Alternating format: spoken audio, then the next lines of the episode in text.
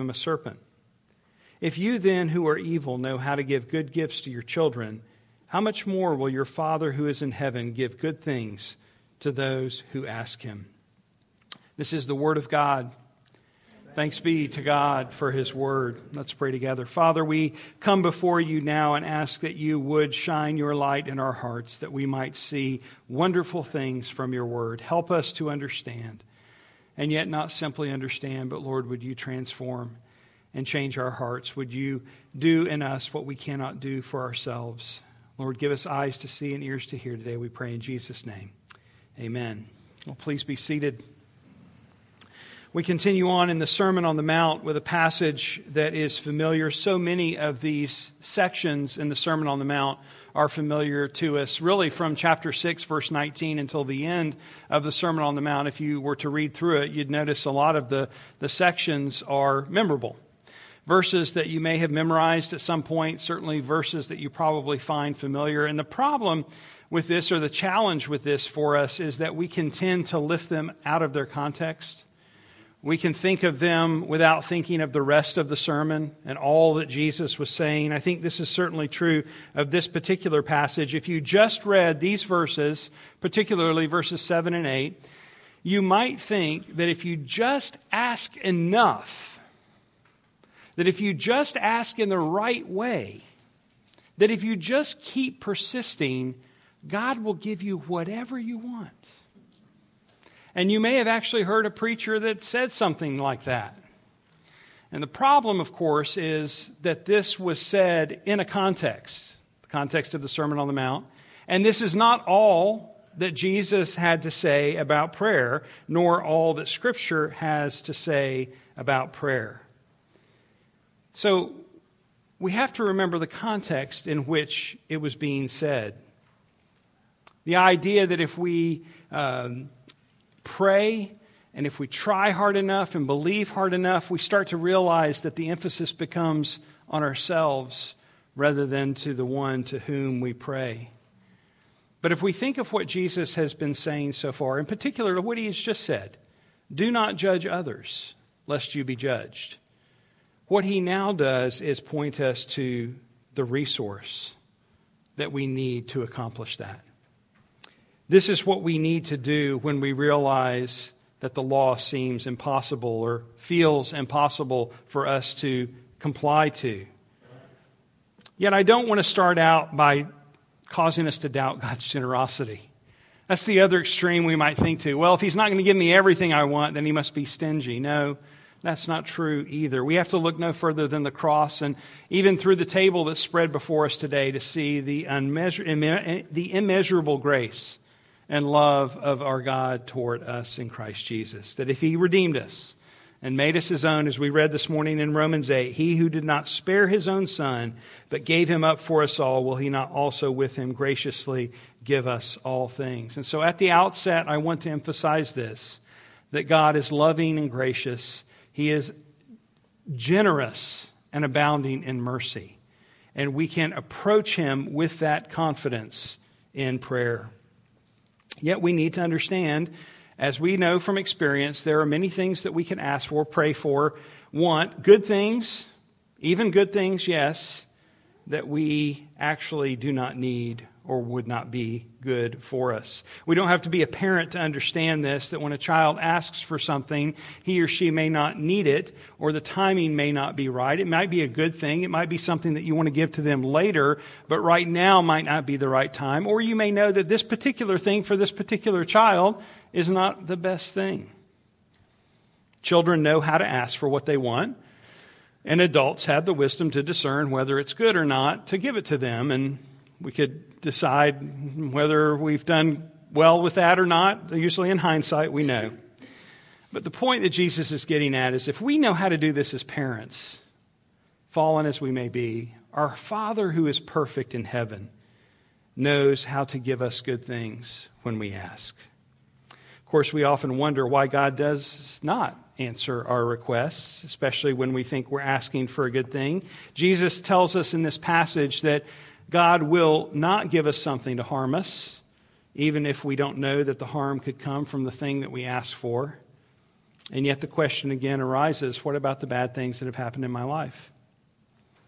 There are things we experience that are truly the result of evil in this world. We've all been sinned against, and I know that in a crowd this size, there are some of you who have been grievously sinned against. However, God is not the author of sin.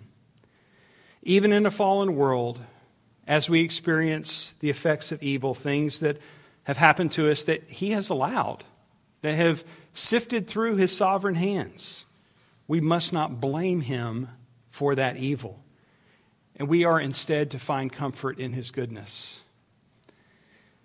You see, we may not know the end of how He's going to work all things together for good. We may not be able to see that in the moment, yet we can and should, we can and should hold on to the hope that He will. He will indeed carry all things together for our good, as hard as that may be at times to believe. There is mystery left in our circumstances.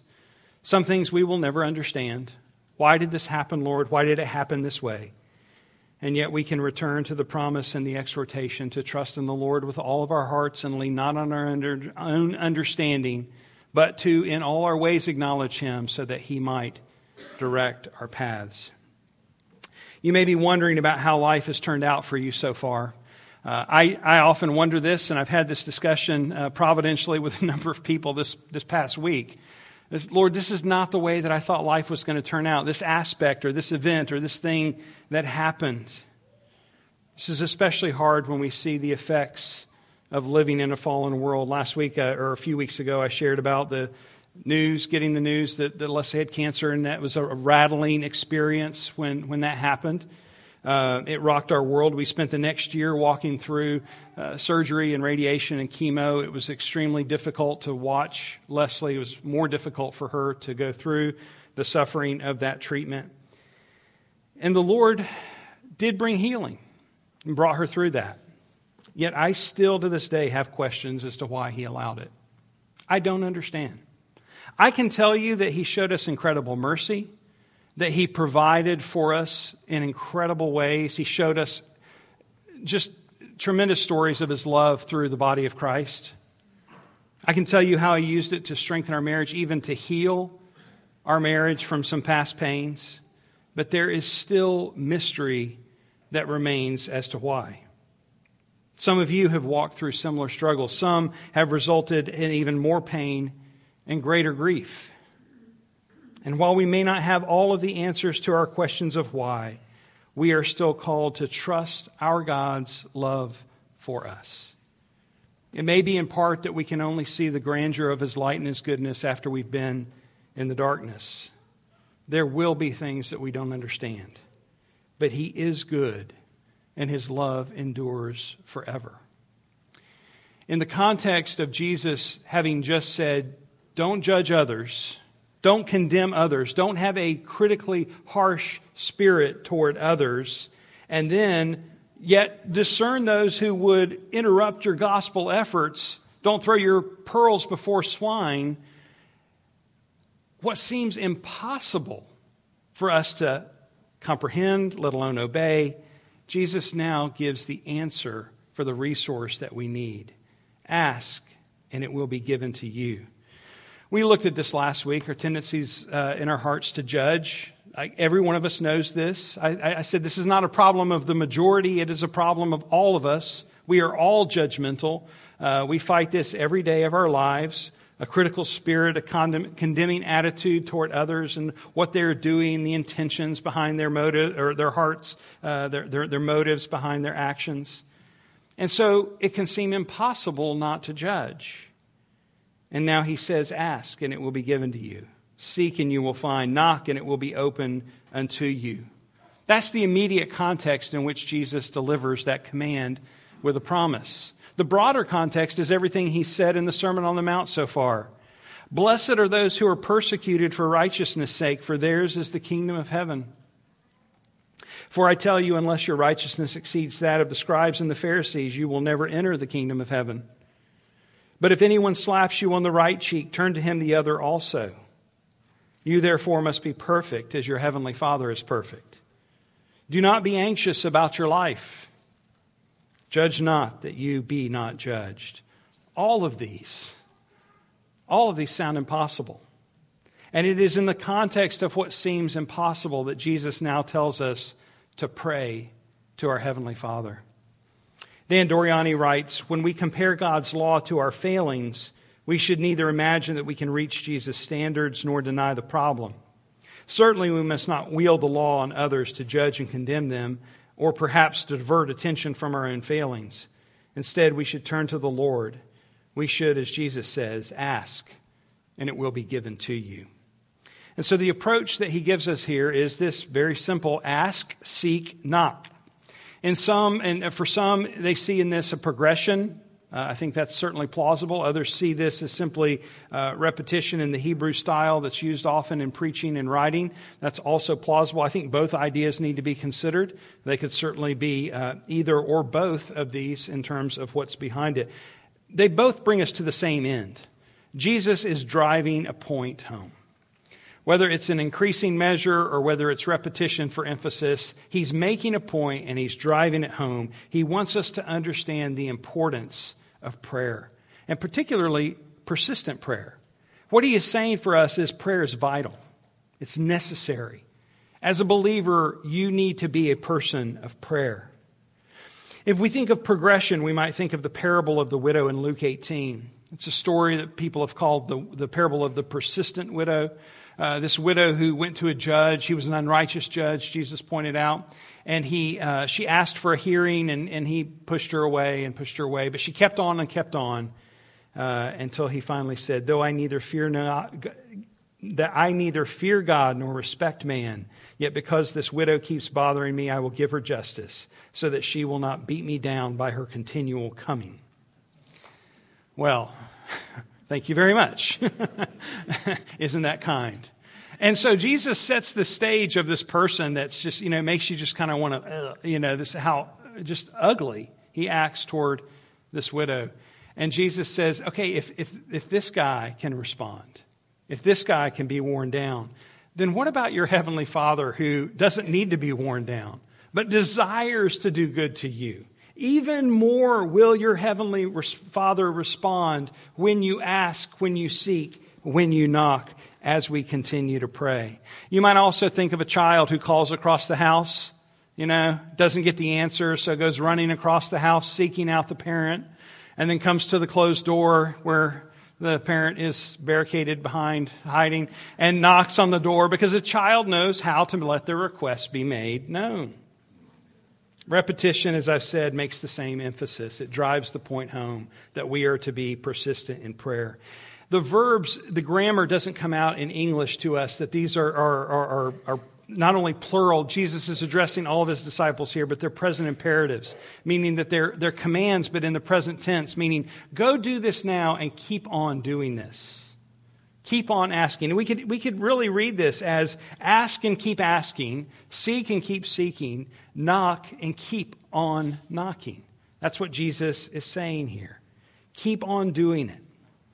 Some of us can give testimony to persistent prayers, maybe something that you've prayed for over time, could be days, months, years, but you continue in faith and then one day see God respond and answer.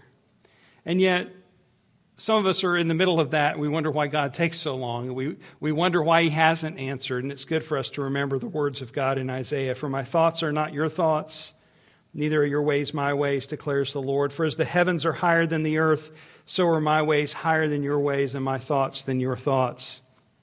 Now, if God were not abounding in love, that would sound cruel. That would seem unkind. It would seem malicious but because He is all knowing and sovereign and He loves us beyond measure. These words comfort us in persistent prayer. In fact, they drive us to persistent prayer because we know that His ways are higher, better. The approach of asking, seeking, and knocking, though, uh, implies more than just asking, as you might think. Asking and seeking are different. Knocking is different than seeking and asking. If you look at the, the, the idea of seeking, it, it's, it's the idea that, that we're going after something. The main way that we seek to know God and particularly know His will is through the study of the Scriptures. We seek in knowing Him through His Word. And this is not simply an intellectual effort, it is a seeking Him, who is a person, in faith, with all of our heart. Jeremiah 29 13, you will seek me and find me when you seek me with all your heart. I will be found by you, declares the Lord. We have to understand that we're not wearing God out. That's a great parable, the persistent widow, but that's not the way God is. Jesus wasn't saying that uh, in, in, about that. He was contrasting uh, uh, who, who, God is with this unrighteous uh, ruler. We don't wear God out. God is using our obedience to this call to be persistent in prayer to actually draw us to Himself. Can you imagine if God just gave us what we wanted without any relationship? What would we think of Him? Would we worship Him? Would we adore Him? Would we give Him the glory that He deserves? Would we even acknowledge Him? Of course not. We just treat Him like the vending machine in the sky. God does something good for us through prayer by drawing us to Him. He does something good for us in the waiting by leading us to trust Him more and more. And so He uses this, our obedience in prayer, that He might reveal His goodness to us. Again, we might think of the words in Jeremiah where we heard God speak to His people Call to me, and I will answer you, and I will tell you great and hidden things that you have not known. And so we seek God. We ask and we seek Him. And then, third, we knock, which implies a door being shut. We don't knock on doors that are open, typically. It implies there's an obstacle in the way, something that we cannot move ourselves. And so, knocking shows that we come in prayer in faith. That we're not coming just simply giving a list. We're not coming informing God of something He doesn't already know. We're coming in faith trusting that He would do for us what we cannot do for ourselves. If asking is simply our petition, then seeking is asking plus action, and knocking is asking plus action with persistence in faith. That's what the progression looks like. Think of when God visited Abraham. He was there in his old age. Sarah was listening. It was humanly impossible for them to receive the promise that God had given them a son. And so God says to him, Is anything too hard for the Lord? Cross stitch that one in your pillow, right? I mean, that'd be a good one to remind yourselves uh, of every once in a while. Is anything too hard for the Lord? And then he tells them at this point, about a year from now, I'm going to come back and Sarah's going to have a son. What seems impossible to us is not too hard for the Lord. In addition to the imperatives that we are to ask and seek and knock, we also see there are promises here. Ask and it will be given to you. Seek and you will find. Knock and it will be open to you. For everyone who asks receives, and the one who seeks finds, and to the one who knocks it will be opened. And so, just as with the commands, now the promises are repeated in a succession, and they're repeated again in verse 8. And this is, this is for our assurance. Yeah, we need to hear it twice. We need to hear it again. We need to hear it built upon each other because we doubt this that God not only has the power to answer, but He will answer according to His will. Now, let me stop there and say, according to His will. What about that? It sounds like when we, when we clarify or we qualify prayer being according to His will, it sounds like that somehow limits things. It does but it is a gracious limiting. For us to pray according to God's will means that we pray, pray according to His perfect and good will. We, we are not perfect, and we are not good, and we don't know what's best for us because we're not omniscient either. God is all of those things.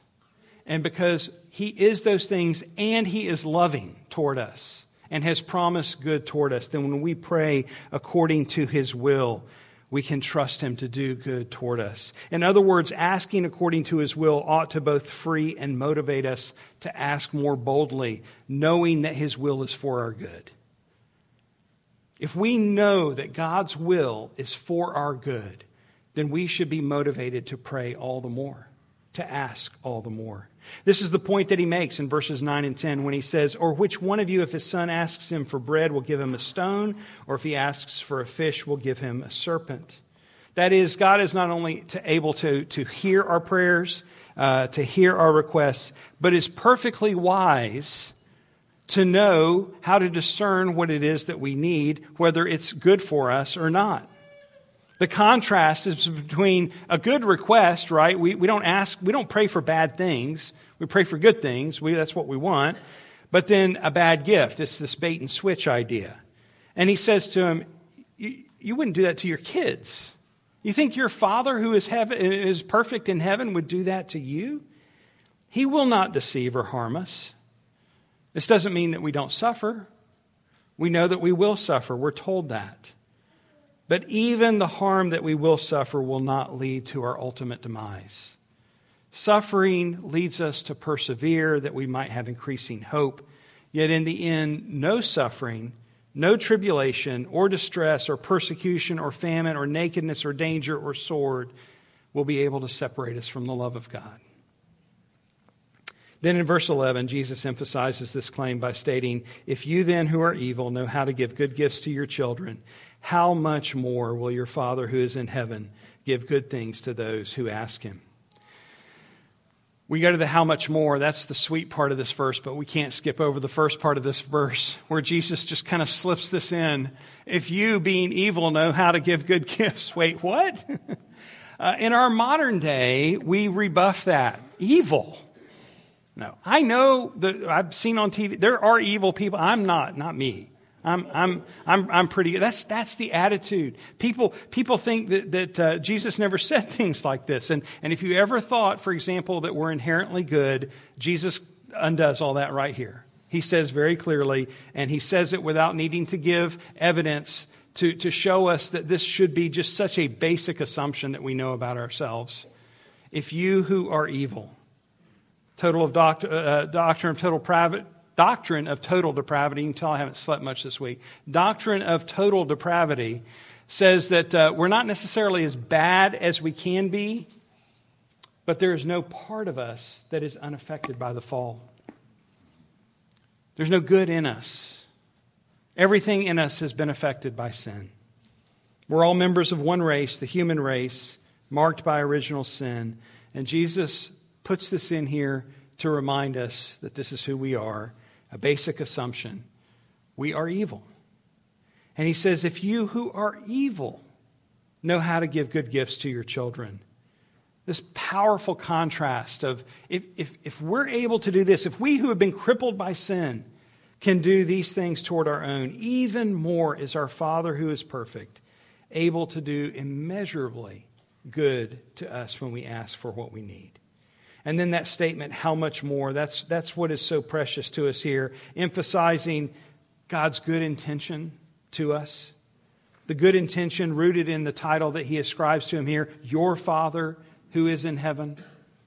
If he made us his own, if he redeemed us from the fall, if he adopted us as his children, then how much more can we expect from him? He is able to do immeasurably more than we ask or imagine if we just ask. James tells us you don't have because you don't ask. Our problem with prayer is not that God needs to be informed. We've seen this a number of times. He knows our needs before we ask them. Our problem is that we need to submit and ask in order to receive. Prayer is a humbling of ourselves before God and asking to reflect our need and dependence upon Him so that we get the help and He gets the glory. This is what prayer looks like. In the previous section, Jesus told us to seek first the kingdom of God and His righteousness. And this kingdom that the Father has established through the Son, through His redemptive work, ruling through His redemptive work on earth as it is in heaven, is now uh, submitted to by us in our hearts. In other words, we come and we trust in Jesus. We submit to Him. We obey Him in our hearts. And this, of course, begins through faith when we confess our sins and we put our trust in Christ as our Savior. But it continues through faith, this submitting to the reign of Jesus as our King, as we rely on the Spirit's transforming work in our hearts through the continuous change that He brings in sanctifying us. It's a Trinitarian work where it is all of grace and for our good, and will culminate in that goodness being all that we see and know. And so in this life, we ask, we seek, we knock through prayer, And in doing so, we're told we will receive, we will find, and the door will be opened for us. And the emphasis is not on our asking and seeking and knocking, but on God's providing and showing and opening. It gives God great glory when we submit to his reign in prayer and we come to him in humility and faith. And so the exhortation then to us is to ask and seek and knock and keep asking and keep seeking and keep knocking that we might draw near to God in prayer that he might be glorified. Prayer is about glorifying God. Approach the throne of grace with confidence. Be bold and persistent, knowing that God hears and perfectly discerns what is good for us and the right time for those things to be given to us. His timing is always perfect. This morning we have the means of exercising this approach as we come to the table of the Lord. Because in this table, we taste and we see and we touch the answer to our prayers. The good gift, the greatest gift, is given to us in our redemption. That is the forgiveness of our sins. And if God has given us this great redemption, then we can certainly come to Him with all of our needs and requests, knowing that with great assurance He loves us and will give us every good thing that we need. Let's pray. Father, it's hard at times for us to wrap our minds around the concept of prayer. Because selfishly, if we had our way, we, we would just like to give you our list and ask that you just do what we want. But we confess that we are evil. We have been affected by sin in ways that we can't even imagine. We don't even know how to ask for what is good because we can't always discern what is good.